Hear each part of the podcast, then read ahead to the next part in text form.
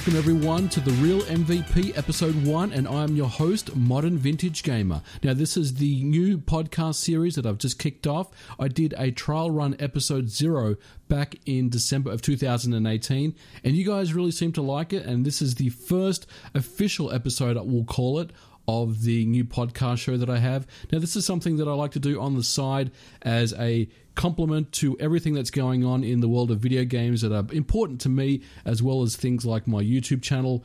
And we're also going to talk about what's going on in the homebrew scene, that things that I'm interested in. But I did mention in the first episode, or the, the, the episode I released in December, episode zero, that uh, I will be bringing on some special guests on the podcast. And I've got a couple lined up coming up in the next few months. So stick around for that. I think it'll be a lot of fun to get some different people on the show. And I think you'll like some of the guests that I, I do bring on the show. So, you know, please let me know what you guys think about it in the reviews and all that that you leave on the uh, different podcast clients that you use. But without any further ado, let's get into the topics.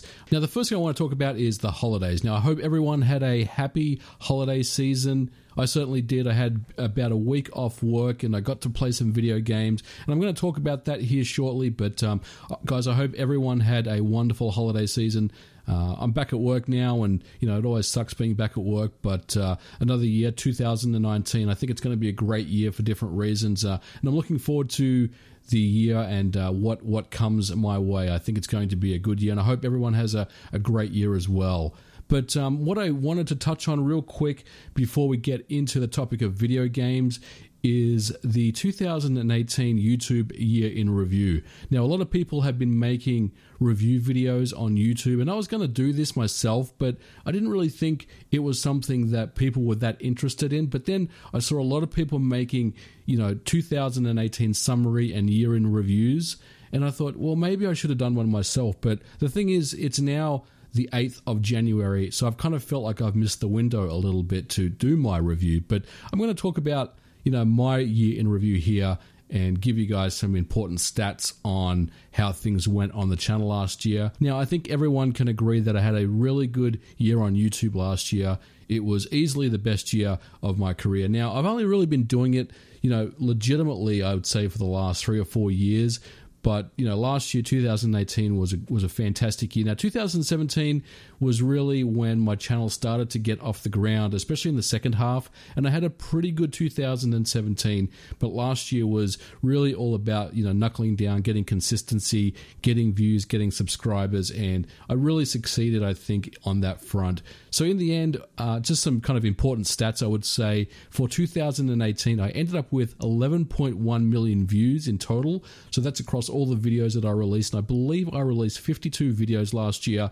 Now, if you recall, I release every single Monday, but there are a couple of you know Mondays where I did not release videos, so that's kind of where the gap is there. But um, I tried to make a point of releasing every single week, and I think I stuck to that pretty much most of the time.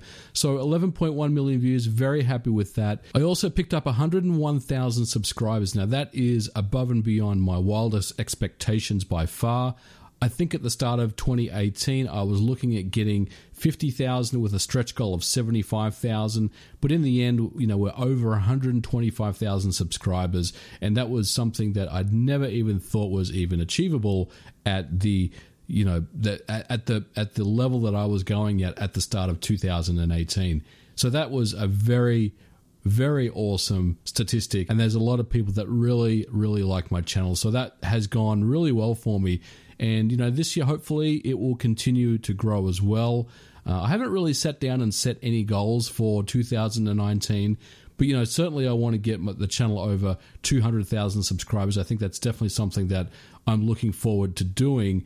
And hopefully you know we can get even beyond that. You know maybe quarter of a million subscribers by the end of the year is something that may not be without outside the realm of possibility, but we'll see. We'll see how it goes. But in any case, going back to 2018, the last statistic is uh, 62 million minutes of watch time. So basically, 62 million minutes is the amount of time that people have been watching my video and that is a long long time now i don't know really what to convert that to to make that something that's more understandable by most of us because when we say 62 million minutes, I don't know what that really means in terms of number of years, but that's a lot of time. A lot of people have been spending a lot of time watching my videos, so that's that's pretty awesome. So, you know, I've had a great year last year. I've been very very thankful and grateful to the amount of support of you guys jumping on board and subscribing and really giving me positive feedback and comments and just really kind of urging me to to continue to do more and more and do better and better. And you know, I'm one of those people that I don't like to sit back and and say, yeah, I've done a pretty good job. I'm just gonna you know chill for a while and just leave it here. I've always been a hard worker and someone that's been raised you know, with that type of mentality where if I'm not working, then I'm, I'm a bum, you know, I'm, I'm not doing anything, and that's not good. I always have to continue to work, and you know, I think that really comes across with my channel, and hopefully, 2019 will will do bigger and better things, and we'll definitely review, you know, the end of the year uh, in the last kind of episode of, of this year. Um, later in December, so that'll be interesting to go back and, or that that will be interesting to take a look at and and summarize how this year went. But hopefully, 2019 will continue the same way 2018 did. But we'll see how it goes. I mean, with YouTube, there's always uncertainty, there's always change, there's always different things that go on in the landscape of YouTube. So we'll see what happens. But right now, I think people are really enjoying the content, and you know, retro games and video games and, and tech channels like mine are something that a lot of people are interested in. And I think that's just going to continue to get bigger and bigger. So hopefully, like I said, we'll we'll have a good year this year, and we'll definitely revisit where we're at later on this year. So the next thing I want to talk about is video games. Now I did mention the holidays, and if you listen to the first episode of the Real MVP podcast, I was talking about some of the games I wanted to play over the holiday break, and the main one was Red Dead Redemption 2. And I'm happy to report that I did play and finish Red Dead Redemption 2 over the break but I will say I just finished it a few days ago. So, Red Dead Redemption 2, for those people that have not played the game, is an absolutely massive game. And it took me a long, long time to beat. But I will say that I, although I really, really liked Red Dead Redemption 2, I do agree with the Video Game Awards that I don't think it was Game of the Year material. And I do believe that God of War was the Game of the Year. So I do believe that the voting on the Video Game Awards for last year was the correct choice. Red Dead Redemption 2 is a brilliant game. Uh, is it a 10 out of 10 game? I don't think so. I really enjoyed the game. I would say it's probably a 9 out of 10. There were some things that really bugged me about the game. And I think, you know, we talk about the length of the game, how big it is, and how big the landscape is. And, and that's absolutely true. You know, that the world is very very vast and huge and just such an amazing place to amazing sandbox to play you know a cowboy in. And that that was a fantastic experience for me that I really really enjoyed. But one thing I will say about Red Dead 2 is I felt like a lot of the time that you spend in the game is riding on your horse to the next waypoint. And I do think in some ways the game was artificially padded to make it bigger than what it was. Now I'm not now I'm not saying that wasn't many, many quests in the game. There's a ton of quests and a ton of things to do, but I also do feel like a lot of the time you're basically spending riding from one point to the next. And in some cases, you're riding for like seven or eight minutes. And I just felt like a lot of that time is what makes the game so big. And I, I do think that it was kind of artificially padded a little bit to to compensate for the time of the game. But I do really enjoy the game, and I'm not trying to be critical of it.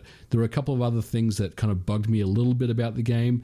But in the end, I really enjoyed it very, very much. And I'm happy that I played it and finished it but I also have a backlog of other games that I'm wanting to get my teeth into. So I am glad that I have finished the game and I'm, I'm kind of moving on to the next thing. Because, you know, January is a very big month for video games. We've got Resident Evil 2 Remake, of course, which is coming out later on in January, which is one that is on my pre order list and I can't wait to play that game. But there's also Kingdom Hearts 3, which is a very big game as well. And my other game that I'm going to pick up for January is Ace Combat 7 on the PlayStation 4. And hopefully the VR mode will be a good one too. So I am glad that I did get Red Dead 2 out of the way.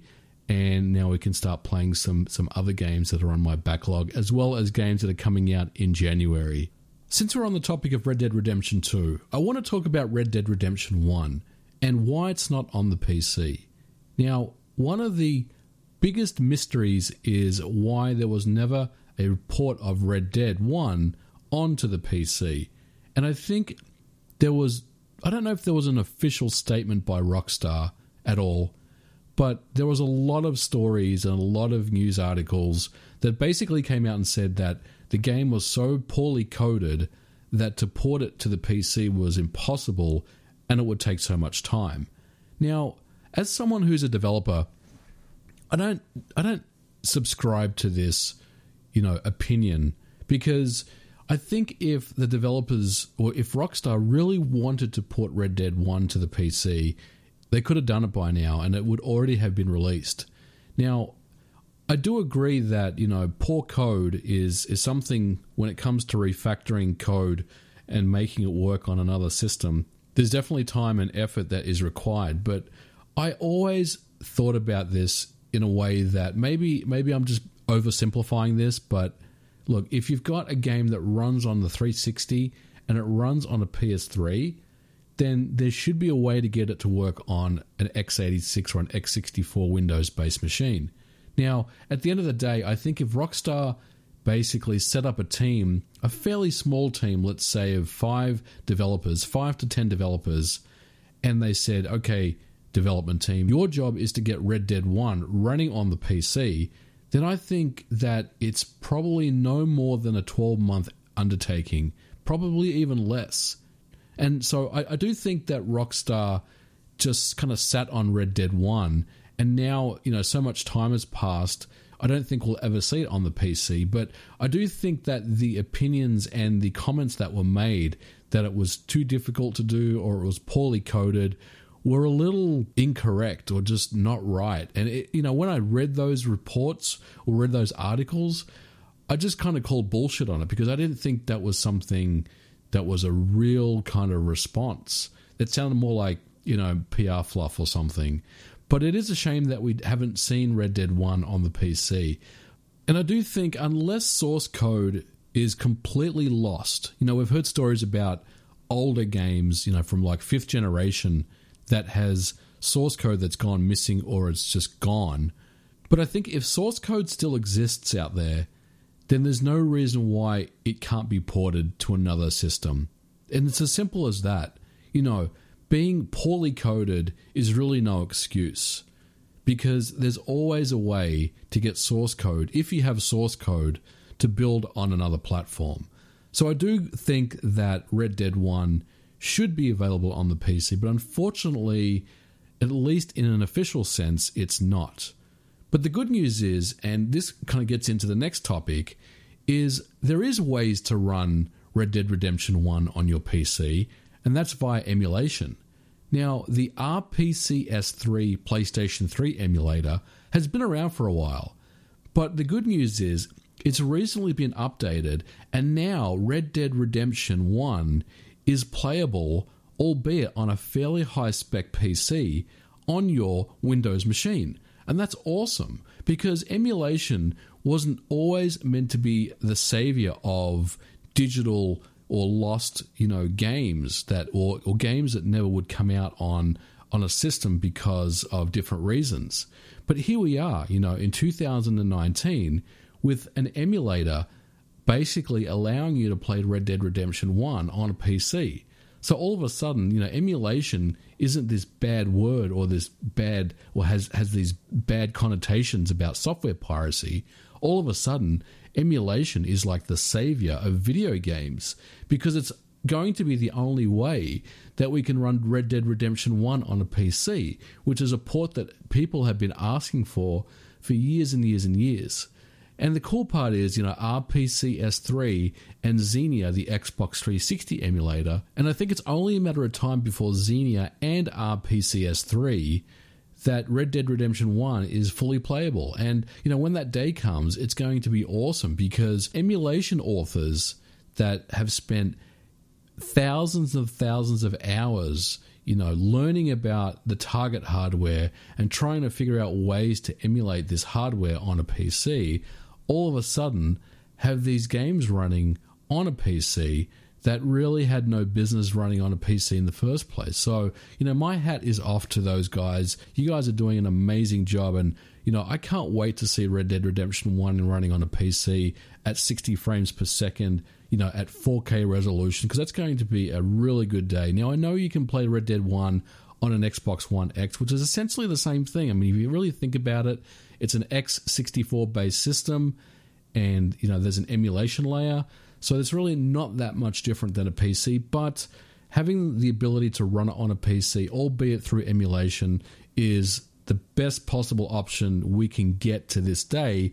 And I really do think that you know emulation is going from strength to strength. You know, it's it's gone to another place over the last few years because a few years ago, you know, the big things that we were talking about was, you know, PlayStation 2 emulation, Dreamcast emulation, uh, 3DS emulation was obviously good as well, and and Sem- Cemu, the the Wii U emulator, was was released, but it wasn't performing that well. It was more of a proof of concept at that point. But you know, Cemu now in 2019, Xenia and RPCS3, all of those emulators are running very very well and looking really good. And I think there's going to be so much cool stuff that that all three of those emulators continue to come out with over the course of this year and beyond. So, did you guys know that I am in a book? This is something that someone on my Twitter feed alerted me to. So, as you guys know, I have developed homebrew for different console systems over many, many years. You know, starting out with the OG Xbox in the early 2000s, then I moved over to the Sony PSP for a couple of years that was kind of fun, but it got a little boring, and I kind of moved on from there. And then I moved on to the Xbox 360 and the Sony PlayStation 3 before, you know, taking a bit of a break because I wasn't really too interested in PlayStation 4 and Xbox One. And now, obviously, in the last kind of 12 months with the Nintendo Switch. But, you know, one thing that I've always done is uh, like to work on software ports, as you guys know. And one of my earliest ports on the original Xbox was Doom.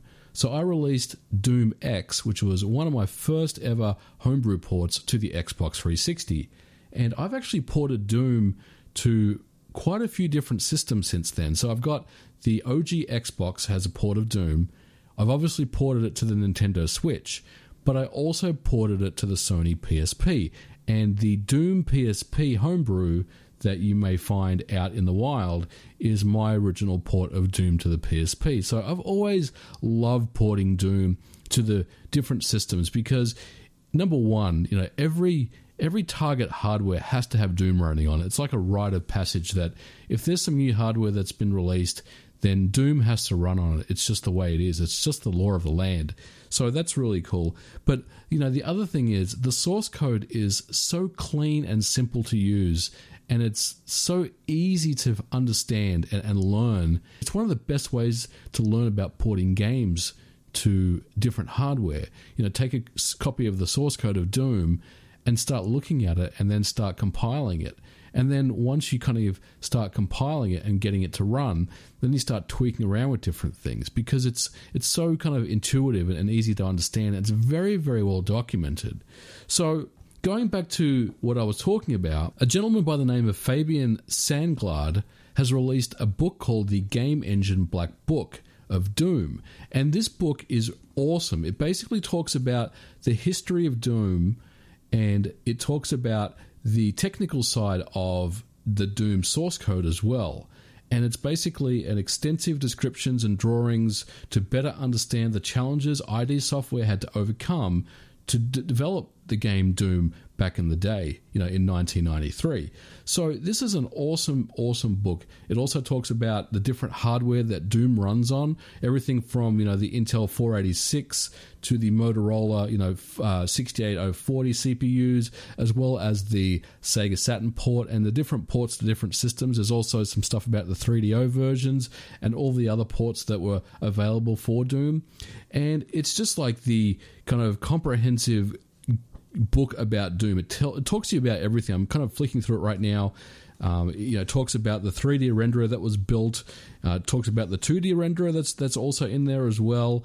Um, talks about the sprites, the AI, the map intelligence, uh, the networking code that was in there, the performance, um, the different ports as mentioned. You know, the Atari Jaguar is another one that I didn't didn't touch on just before. There's also the 32X Sega port as well. And these are all the official ports I'm talking about. So there's really no mention of the I guess the homebrew ports that were released, but there's also the Super Nintendo port that obviously used the Super FX chip that uh, Randy Linden had ported over to the uh, Super NES console. So that was pretty cool as well. And then there's also um, talk about the PlayStation 1 port too. So you know, there's so much information in this book, and I will leave a link in the show notes below if you are interested in taking a look at the book, at least just, you know, flicking through it on Amazon to get a, a feel for the first, you know, 10 or so pages or whatever they let you preview. But in any case, you know, going back to my original kind of tweet that I was talking about,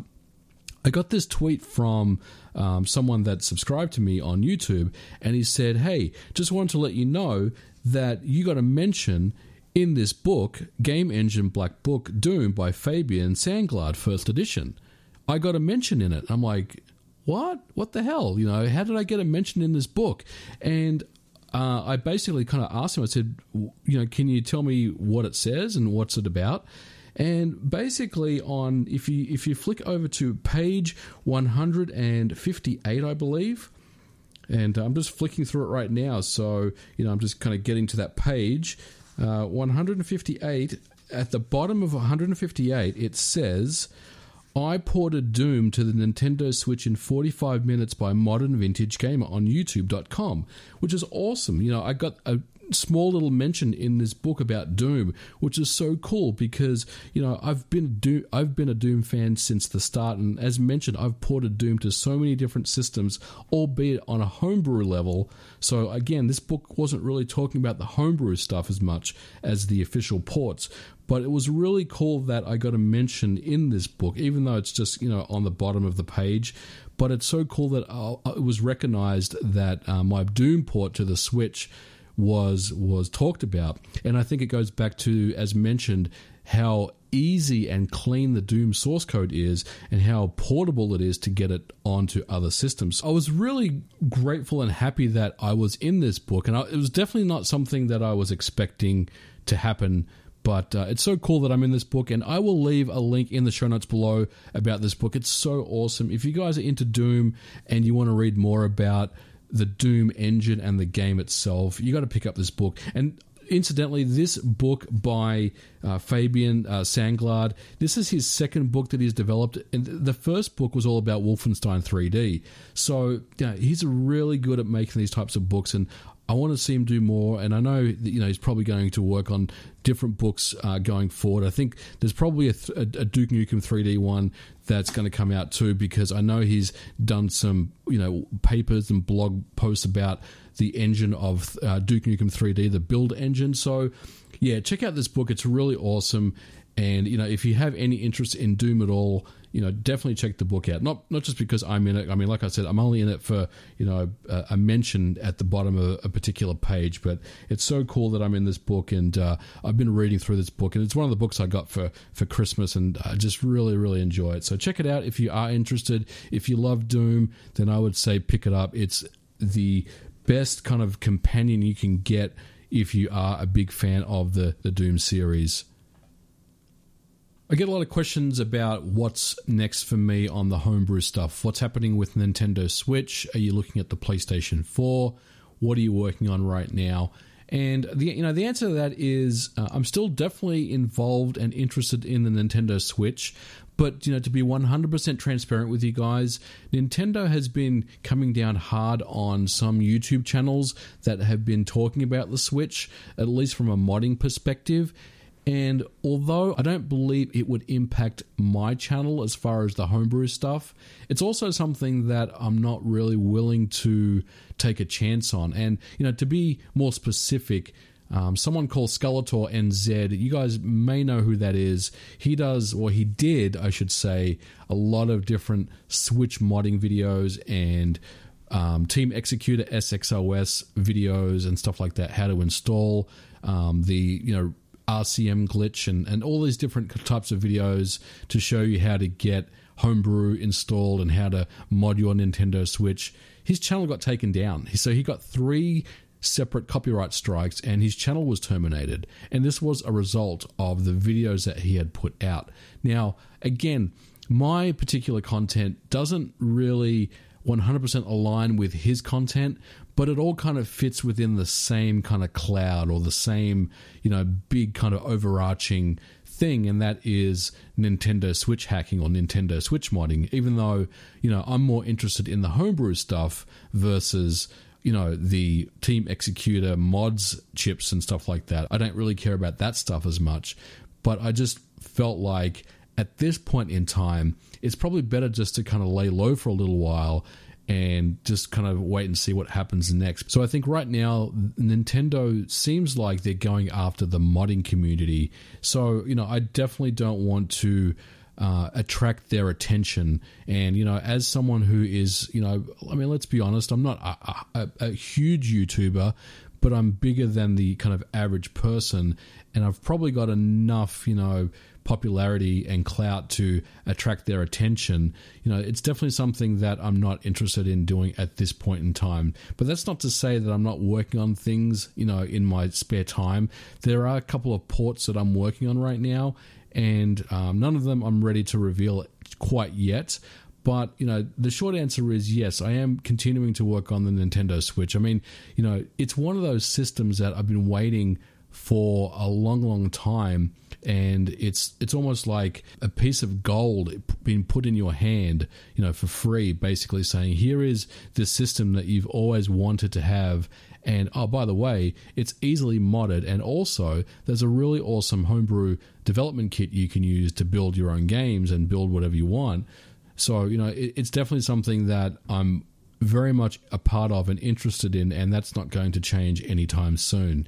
Now, the other system that I'm really starting to get interested in is the PlayStation 4. Now, the PlayStation 4 has had exploits, especially if you're running the you know 5.05 firmware. There are ways to exploit the PlayStation 4, but I've always kind of just been sitting back and, and waiting to see what, what happens there. But all of a sudden, within the last, I'll say, three months or so, there's been a lot of homebrew that's starting to be released for the system, which means more and more people are getting into the PlayStation 4 homebrew and emulator scene. So we're seeing things like Retro Arch being developed for the PlayStation 4 right now. And, you know, when I see RetroArch come out for a new system, then that's when I get interested because that tells me that, you know, number one, RetroArch can run on the system. And I'm not saying that from a from a performance perspective, obviously the PlayStation 4 is more than capable of running RetroArch, and you would think it would be able to run it exceptionally well, by the way, and we'll get to that here in a second. But what I mean is that the development tools, the homebrew development tools, are complete enough to compile and run RetroArch on. And when you know I see a port of RetroArch come to a new system, that kind of tells me that unless they're using the official SDK, which I'm you know, 99.9% that is not the case. Um, you know, they're using the kind of open source homebrew development tools, which means that it's feature complete enough to run emulation. And when I see that happen, that's when I, you know, get interested. So I am starting to look at the PlayStation 4. I do have a 5.05 firmware PS4 that I will be using to do my development on, but I also will say that the current level of documentation and guides for developing homebrew on the PS4 is kind of all over the place. I mean, you know, I've been kind of looking at videos on YouTube and looking at Reddit pages and and wiki and there's all sorts of different information and to be honest I'm a little bit lost as to what the right approach is you know what I'm really looking for is something very similar to the Switch you know DevKit Pro stuff where it's one installer and one page that basically is updated all the time and shows you a basically a cheat sheet on how to set up a, de- a, development environment. And unfortunately, you know, there's quite a bit that needs to be done there. But even with that said, the PlayStation 4 Homebrew is very interesting to me because it's really one of the systems that has so much power and potential that it could be one of the best systems ever to run emulators. And I'm not talking about just the traditional 16 bit and 32 bit emulators. I'm talking about things like, you know, good PlayStation 2 emulation, good Dreamcast emulation, Dolphin, you know, GameCube, Nintendo Wii. I mean, there is a lot of possibilities here.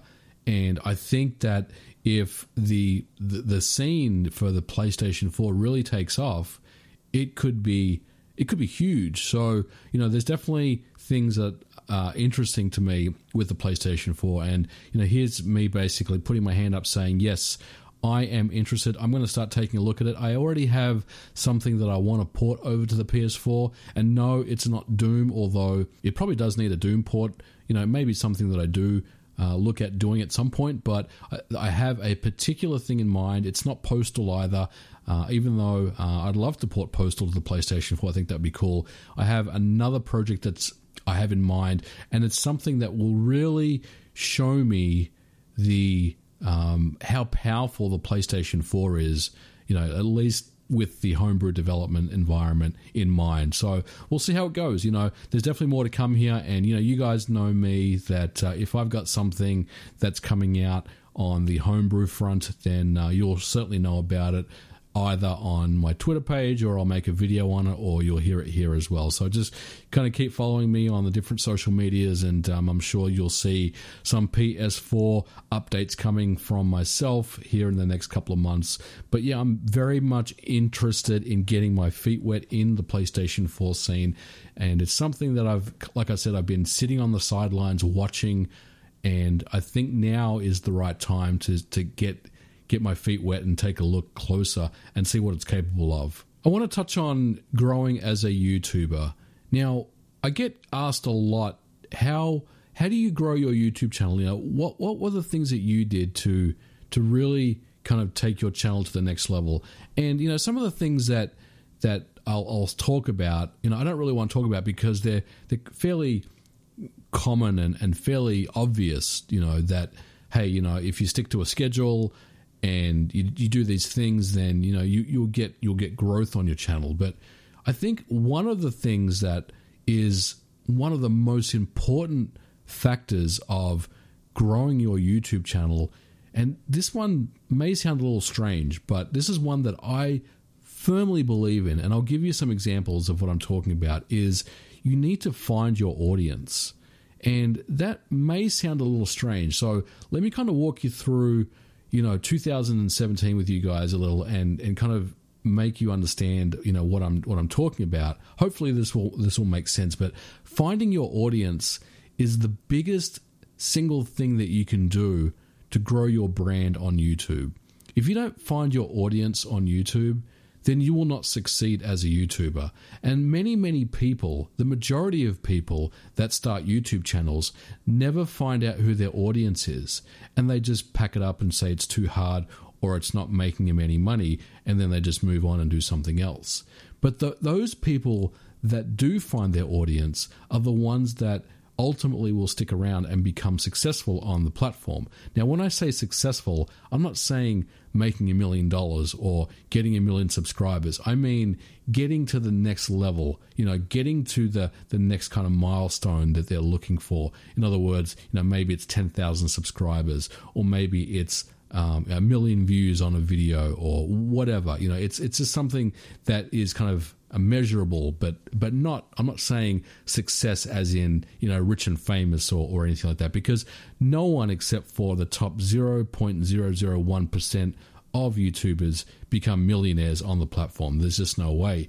But you know, going back to what I'm talking about, let me give you a kind of real world example. And the only thing that I can talk about is kind of my path. So in 2017, around the middle of the year, uh, I was sitting at about uh, I think about five thousand subscribers, and I was doing pretty pretty okay. You know, I was releasing Amiga related videos and retro stuff. I, I, did a video on the Atari 800 that did really well. At least back then, it was like got me 10,000 views. And I was doing some Commodore 64 stuff, and you know, I was doing I was doing good. You know, I was definitely getting getting uh, a bigger and bigger audience, but my growth was not you know that that rapid by any by any stretch of the imagination. You know, I was looking at my competition and other people around me, and they were growing a lot faster than me. And you know, I'm sitting here at about five to six thousand subs, and I'm thinking to myself, yeah, I'm doing pretty good, but you know, it's it's not really something that's that's like astronomical as far as growth. You know, um, a lot of people have really good months on YouTube where they'll have one month where everything just kind of changes and you know they'll get a huge amount of subscribers and views, more and more than they've ever gotten before. And it's really up to them to figure out how to continue doing that over time. A lot of people will have a good month on YouTube, but then their views and subs just kind of fall off the following month back to where it was, you know, before that. But in any case, I'm kind of rambling here a bit, but let, let me kind of talk to you about my example. So in October of 2017, I'm sitting at about six and a half thousand subscribers. And I was working on a video that was really something that was more of a passion project for me. And that was the original Xbox is still awesome in 2017 video. Now, what actually happened here was I ended up finding a cheap, unopened, untouched original Xbox from Craigslist and I bought it. And I thought to myself, you know what? I'm going to make a video on this. I'm going to take this Xbox home. I'm going to soft mod it.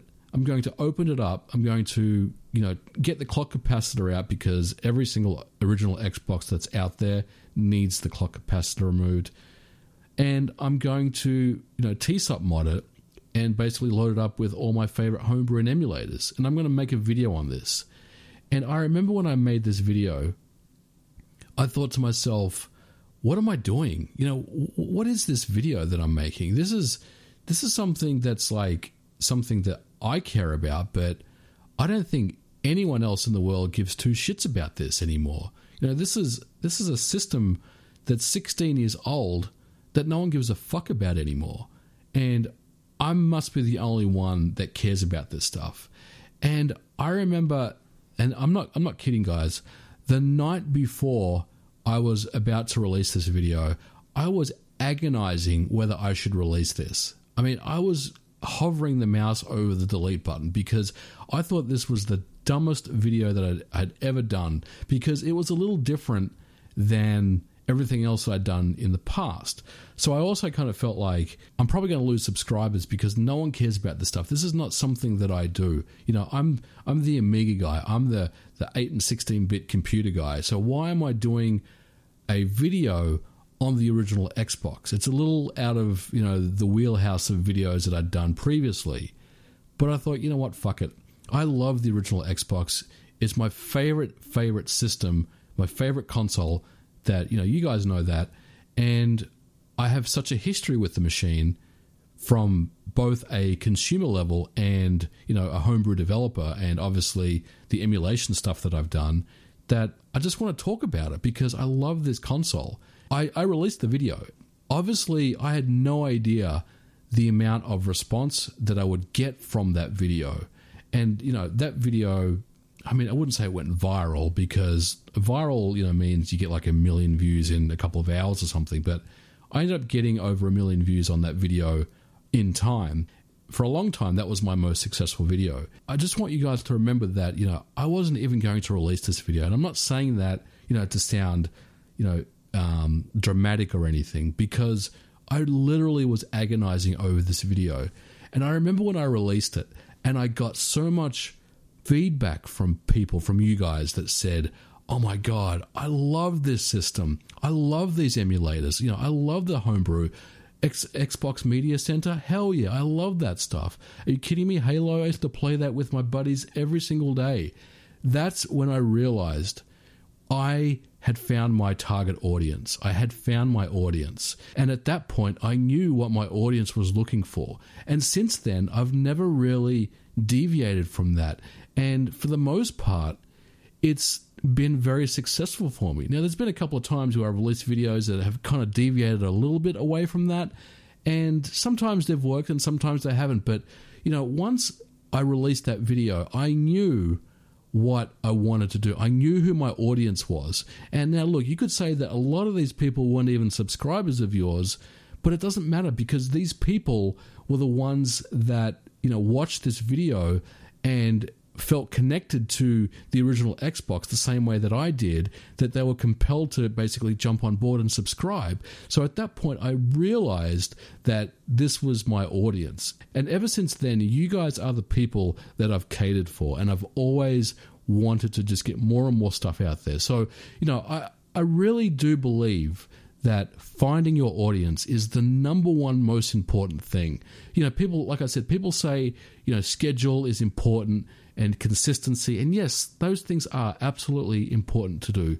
But if you don't have an audience to present that information to, then no one's going to be watching you, even if you do it week in, week out. So I really do think that you know it's important that you do find your audience and it's one of the hardest things that you can do as a youtuber it took me years to figure it out it took me literally years to figure it out and some people figure it out a lot faster and some people, like I said, never figure it out at all, and they just give up and say it's it's too hard, or this is not for me, or they'd just rather stream on Twitch or something, and that's cool. But you know, I, I do want to stress that you know finding who your target audience is, or finding your audience, is absolutely the most important thing you can do when you're starting out a YouTube channel and trying to figure out, you know, uh, who you are and, and, what you're trying to accomplish on YouTube. You may have noticed the artwork and rebranding that I've done in 2019. I did put out a Twitter uh, blast asking if anyone could help me with some artwork, and I got a lot of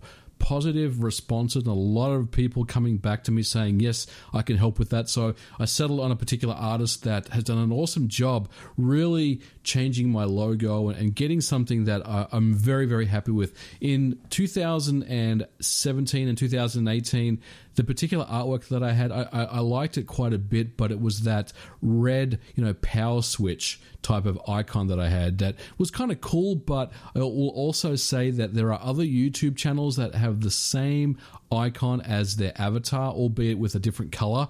So I really wanted to move away from that type of artwork or that that type of you know design onto something that's more unique to me and and my channel. So this is you know the the logo that I have now is more of a retro wave, synth wave, whatever you want to call it vibe. It's got a, a, modern kind of demo party feel to it, as well as an old school vibe as well. So yeah, look, I think it's turned out really well. I'm very very happy and pleased with the way it's turned out.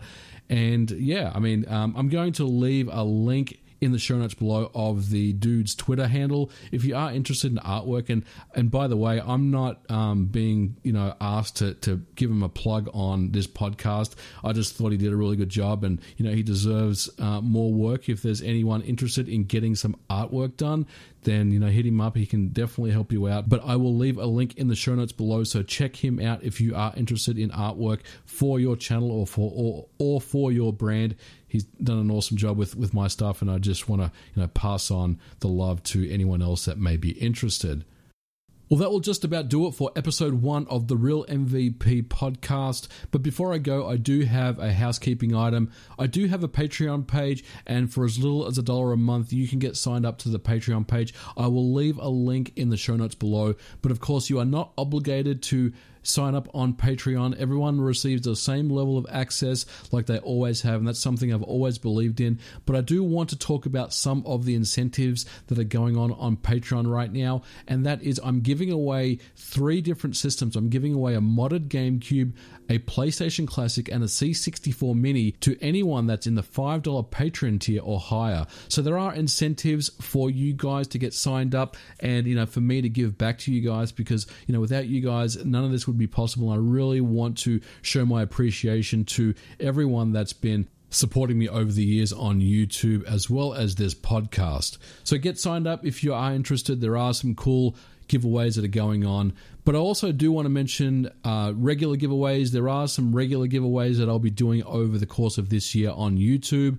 So there'll be more Xbox originals being given away. I talked about an original modded GameCube that's being uh, in the works right now. So there are some cool things that I want to start giving away to you guys because a lot of these things uh, I do pick up for review on the channel and then they just kind of sit around at, at home doing nothing. So again, it's a good way to give back to you guys and really say thank you for supporting my channel over the years. This was episode one of The Real MVP, and I'm your host, Modern Vintage Gamer. You can find me on Twitter at Modern Vintage G or on other social media at Modern Vintage Gamer. We're going to leave it here, guys. Don't forget to leave a review of the show and let me know what you thought about it. Thank you so much for listening, and I'll catch you guys in the next podcast. Bye for now.